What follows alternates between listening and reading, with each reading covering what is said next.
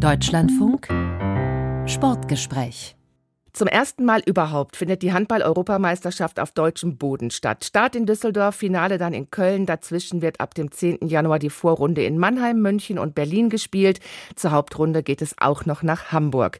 Die sportlichen wie organisatorischen Erwartungen sind sicherlich nicht gering. Zwar gibt es offiziell jedenfalls keine Zielvorgabe des Verbandes, wo die deutsche Auswahl am Ende landen soll, aber ein Zuschauerrekord, der liegt schon in der Luft.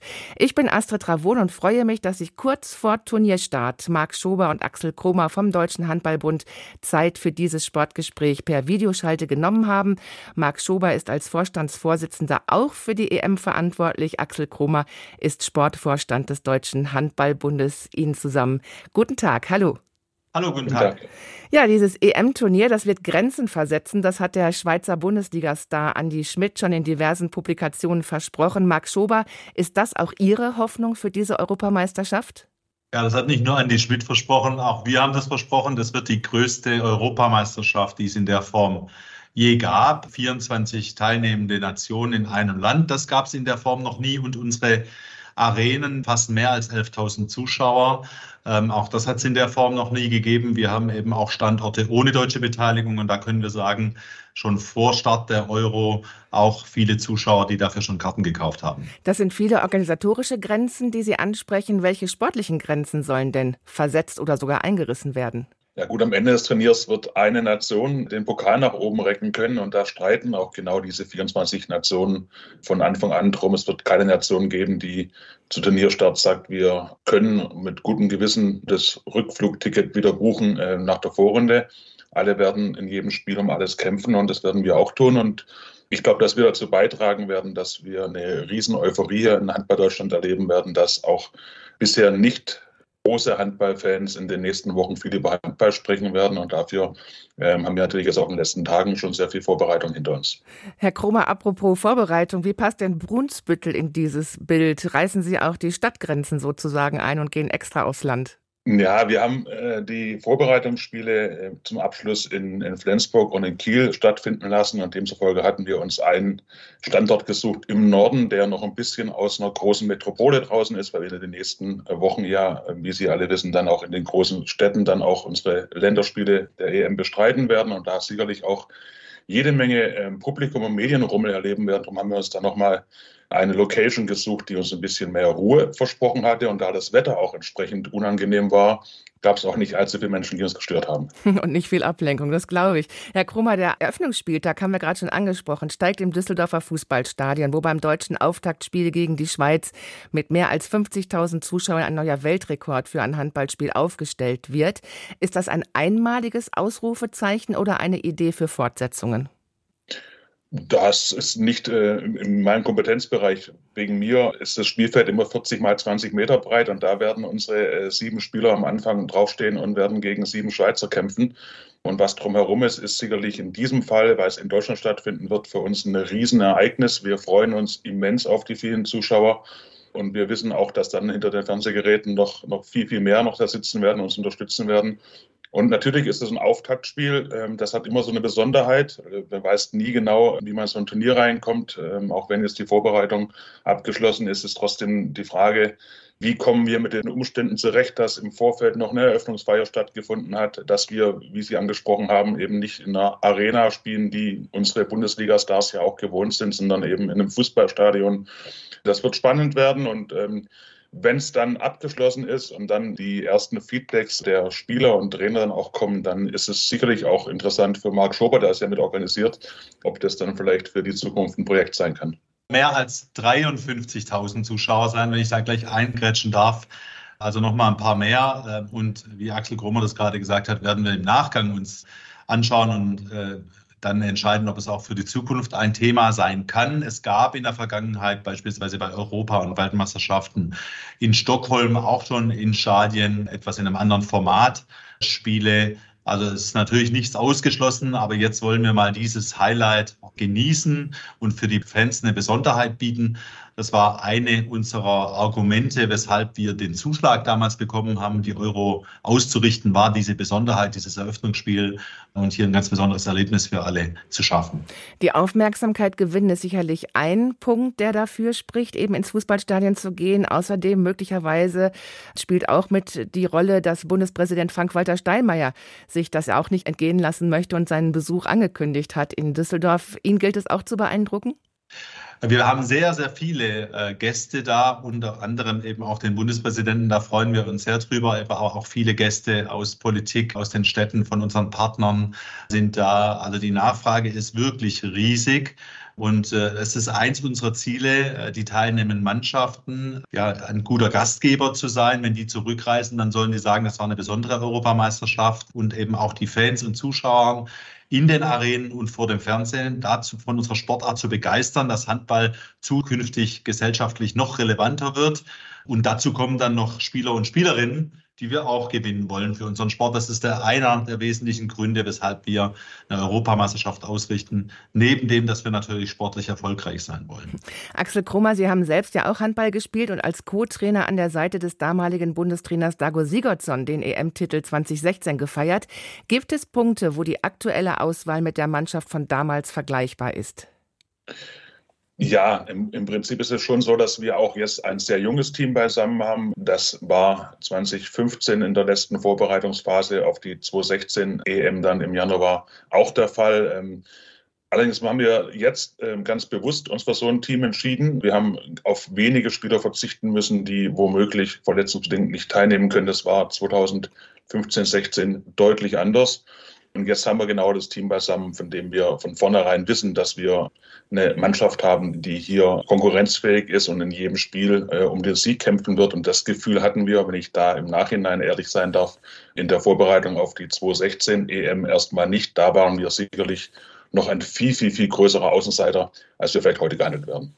Was würden Sie denn sagen, sind die Stärken oder die Qualitätsmerkmale des jetzigen Teams? Viele sagen ja, die Mischung aus erfahrenen Spielern und jungen Hungrigen. Ja, wir haben einfach auch eine sehr hohe Qualität in der Mannschaft. Äh, wir haben ähm, Spieler, die, die sehr tragende Rollen auch in ihren Mannschaften im Verein spielen. Und wir haben inzwischen auch eine Achse, die immer sehr zentral auch angesehen wird in der Bewertung von Teamfähigkeiten mit äh, Torhüter Andreas Wolf, mit Johannes Goller am Kreis, mit Juri Knorr auf Rückraum-Mitte. Im Prinzip auch eine Achse, die auch international sicherlich sehr geachtet wird. Und dazu kommen dann eben auf allen Positionen sehr ausgeglichen gute Spieler, die in verschiedenen Abwehrformationen verschiedene Rollen einnehmen können und auch gegen jede Abwehrformation in verschiedenen Konstellationen tolle Lösungen anbieten können. Und ich glaube, das ist eine Sache, da ist der Kader sehr clever zusammengestellt und deswegen haben wir auch ein sehr gutes Gefühl. Herr Schober, wie wäre denn Ihr Wunschverlauf der Gruppenphase? Da geht es ja nach dem Auftaktspiel gegen die Schweiz außerdem noch gegen Nordmazedonien und Olympiasieger und Rekordweltmeister Frankreich. Ja, ist klar, wir wollen die Hauptrunde erreichen und ähm, dazu mit möglichst vielen Punkten in die Hauptrunde kommen. Und äh, das wird äh, da mit Sicherheit Axel Kromer derjenige sein, der mit der Mannschaft darüber sprechen wird, welchen Weg man geht. Aber der, der liegt natürlich auf der Hand. Äh, je mehr Spiele man gewinnt und je weniger negative Punkte man in der Hauptrunde äh, mitnimmt, umso besser. Aber da starten wir jetzt erstmal am Mittwoch mit dem Eröffnungsspiel. Warum vermeiden Sie es doch auffallend deutlich, ein klares EM-Ziel zu formulieren für diese Mannschaft? Das kann ich Ihnen ganz einfach sagen, weil das einfach nur eine, ein Wunsch und eine Forderung von außen ist. Unsere Mannschaft braucht überhaupt niemand, der ihnen sagt, dass sie jedes Spiel gewinnen sollen. Ähm, das wissen die schon selber. Und es wird überhaupt nichts bewirken in einer Nationalmannschaft, wenn ein Vorstand oder ein Bundestrainer oder auch ein Vorstandsvorsitzender Präsident sagen wird, wir erwarten von euch Platz A, B, C, weil jeder Spieler, der so weit gekommen ist, der sich in ein Nationalteam etablieren konnte, äh, hat in jedem Handballspiel und meistens sogar in jedem Spiel, wo es um Gewinnen und Verlieren geht, den großen Anspruch, bei diesem Spiel auch als Sieger vom Platz zu gehen. Und deswegen ist es auch im Übrigen auch eine sehr deutsche Idee, ähm, dass man immer in der Öffentlichkeit sagen muss, was die Ziele sind. Sie können sich sicher sein, dass keiner am Mittwoch am Anspiel steht und sagt, dieses Spiel möchte ich nicht gewinnen. Und das wird auch bei den nächsten Spielen so sein ergänzen auch nochmal, wir führen solche internationalen Sportveranstaltungen, Großsportveranstaltungen in Deutschland durch. Wir organisieren diese, weil wir sportlich erfolgreich sein wollen und weil wir glauben, dass wir die zu Hause die Chance natürlich noch viel größer ist, als im Ausland sportlich erfolgreich zu sein. Und äh, dass wir so, wenn wir dann auch performen, natürlich viel mehr Menschen für unsere Sportart begeistern können als eines unserer wesentlichen Ziele, das ist auch klar. Warum hat dann DHB-Präsident Andreas Michelmann doch deutlich formuliert, dass er mit einer Medaille stark rechnet? Der hat ähm, einfach auch die Hoffnung, dass unsere Mannschaft äh, sehr erfolgreich und sehr gut Handball spielt. Und dass, äh, wenn man sehr gut und erfolgreich Handball spielt, man im Turnier so lange dabei ist und dass die Medaillen am Ende des Turniers vergeben werden. Das ist, glaube ich, allen bewusst. Und selbstverständlich wird sich äh, nicht bloß Herr Michelmann, sondern auch die gesamte äh, Verbandsführung und alle Nationalspieler und auch alle deutschen Handballfans freuen, wenn die Mannschaft auch am letzten Wochenende dabei sein darf. Herr Krummer, ich bleibe noch mal eben ganz kurz bei Ihnen. Wie ist es denn Ihrer Meinung nach um den Stellenwert der Nationalmannschaft bestellt? Nach dem Viertelfinal aus gegen Ägypten bei den Sommerspielen in Japan haben Sie ja deutliche Kritik geübt.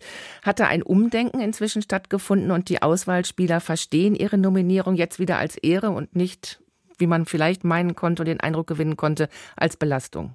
Es ist im Normalfall so, dass nach Olympischen Spielen, die alle vier Jahre stattfanden, in diesem Fall sogar waren ja dann sogar fünf Jahre zwischendrin wegen der Corona-Verschiebung, dass nach solchen langen Zeiten und vielen Spielern, die dann eben auch einen Karrierehöhepunkt mit einer Olympiade oder mit einem Olympischen Spielen-Turnier dann auch gleichsetzen, dann auch sagen, es war es das erstmal für mich im Nationalteam, weil ich einfach auch sehr, sehr viel Kraft und sehr viel Reiseaufwand betreiben muss als Bundesligaspieler.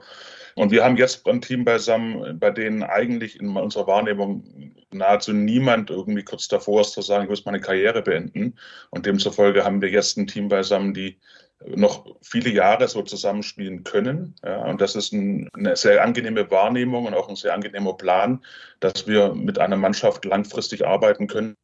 Und das ist in der Tat auch spürbar, dass es hier keiner ist, der sagt, für mich ist diese Januarphase äh, eigentlich eine verlorene Erholungsphase, sondern es ist einfach ein, ein Jahreshöhepunkt. Es ist sicherlich nochmal gepusht dadurch, dass es dem DHB gelungen ist, diese EM auch nach Deutschland zu holen und daran teilhaben zu dürfen und da einer von in diesem Fall jetzt 18 Spielern zu sein, die Deutschland vertreten dürfen, das ist für all diejenigen, die jetzt dabei sind, eine riesengroße Ehre und keine Belastung. Wer zählt denn sportlich zu den Favoriten für Sie, Herr Kromer? Also mit Blick aufs Tableau der Medaillen der letzten Jahre ist natürlich klar, dass die Dänen auch als Favoriten dieses Turnier gehen werden. Das werden die auch nicht ähm, abschieben wollen und sagen wollen, das stimmt überhaupt nicht.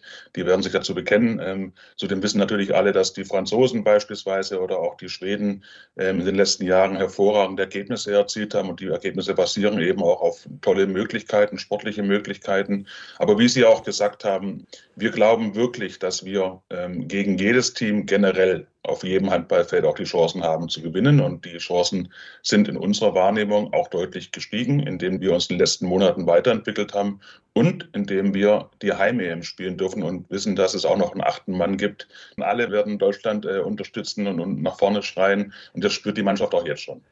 Herr Schober, nach dem, was wir gerade gehört haben äh, von Herrn Kromer, würde ich ganz gerne noch den früheren Bundestrainer Heiner Brandt zitieren, der sagt, er hat den Eindruck, dass die genannten Favoritenteams leistungsmäßig davongezogen sind, aber im Vergleich zur DHB-Auswahl noch keinen unheilbaren Vorsprung hätten. Teilen Sie diese Einschätzung?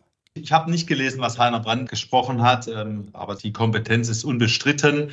Ähm, ich glaube, wir sind auf einem sehr, sehr guten Weg. Wir schauen, was wir tun. Wir sind auf dem richtigen Weg. Wir sind im Sommer, das dürfen wir nicht vergessen, U21-Weltmeister geworden. Wir entwickeln äh, uns voran auf allen Ebenen. Die äh, Spieler spielen in der Bundesliga. Wir ergreifen an verschiedenen Stellen Maßnahmen, um unsere Mannschaften fortzuentwickeln. Und ich bin guter Dinge, dass wir dann jetzt und auch in Zukunft erfolgreich sein werden. Es stehen ja auch für die Zukunft weitere Veranstaltungen aus, die wir in Deutschland organisieren wollen. Und wir werden unseren Weg da weitergehen. Hm. Bei allem, was Sie sagen, Herr Schober, ähm, hat dennoch beispielsweise Bob Panning, der Geschäftsführer der Berliner Bundesliga-Handballer und Trainer des Zweitligisten VfL Potsdam, den Eindruck, dass es eine Umstrukturierung im deutschen Jugend- und Nachwuchshandball geben müsse.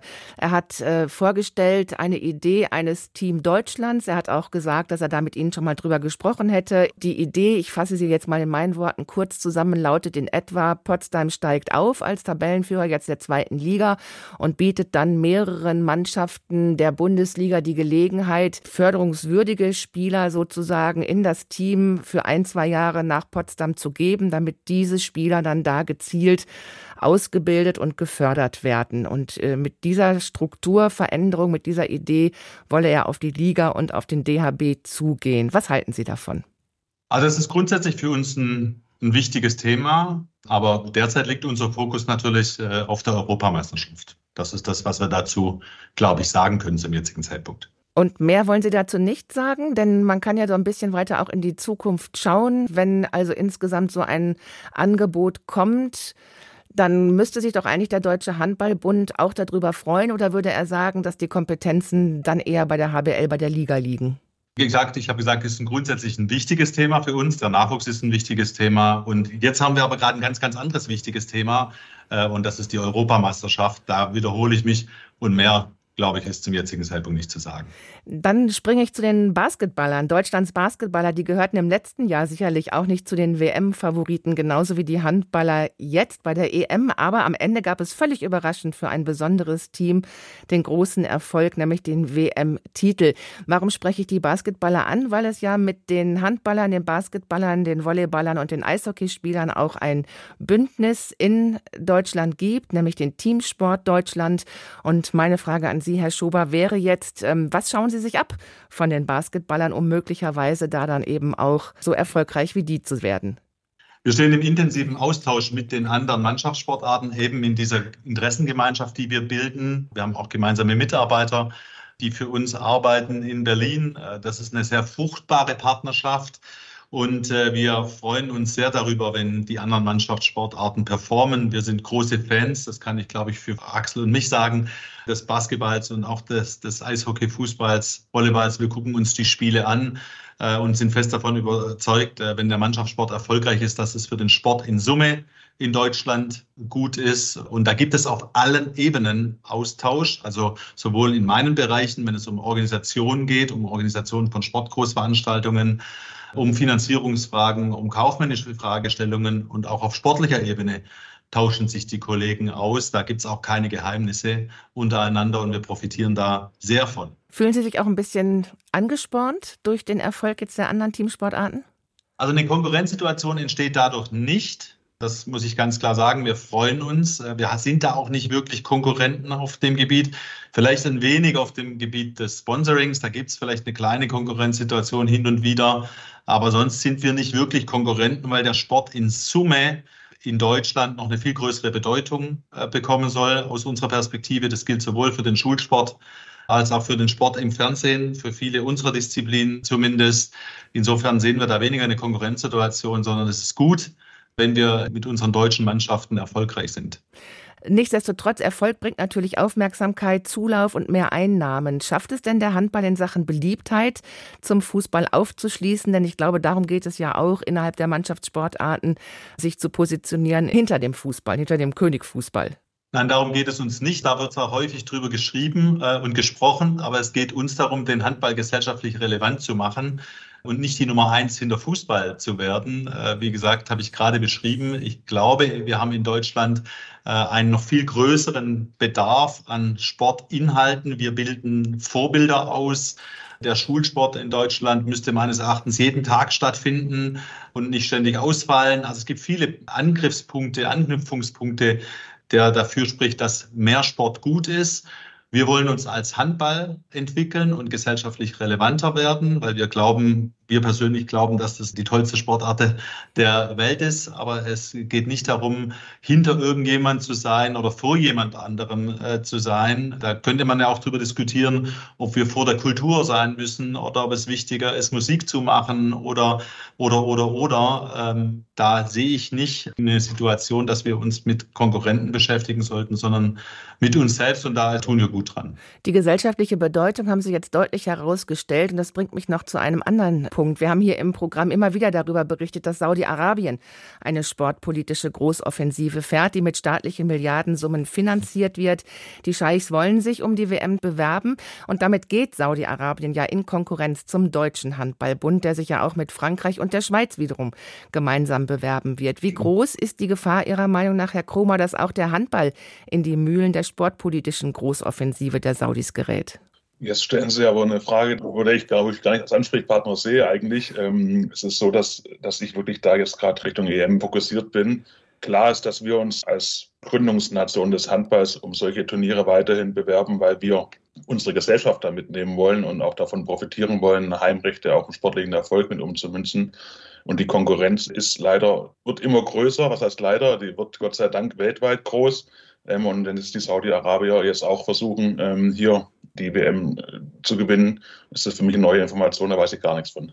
Herr Schober, Sie mögen bestimmt ergänzen. Mache ich sehr gerne. Äh, wir werden uns mit dem Thema auseinandersetzen. Äh, das kann ich Ihnen versichern, weil es ein wichtiges Thema ist. Nicht nur, weil wir 29 und 31 konkurrieren. Wir haben uns beworben mit Frankreich, Schweiz für eine Weltmeisterschaft 29 und 31. Und nach unserem Kenntnisstand ist es tatsächlich so, dass Saudi-Arabien sich auch beworben hat.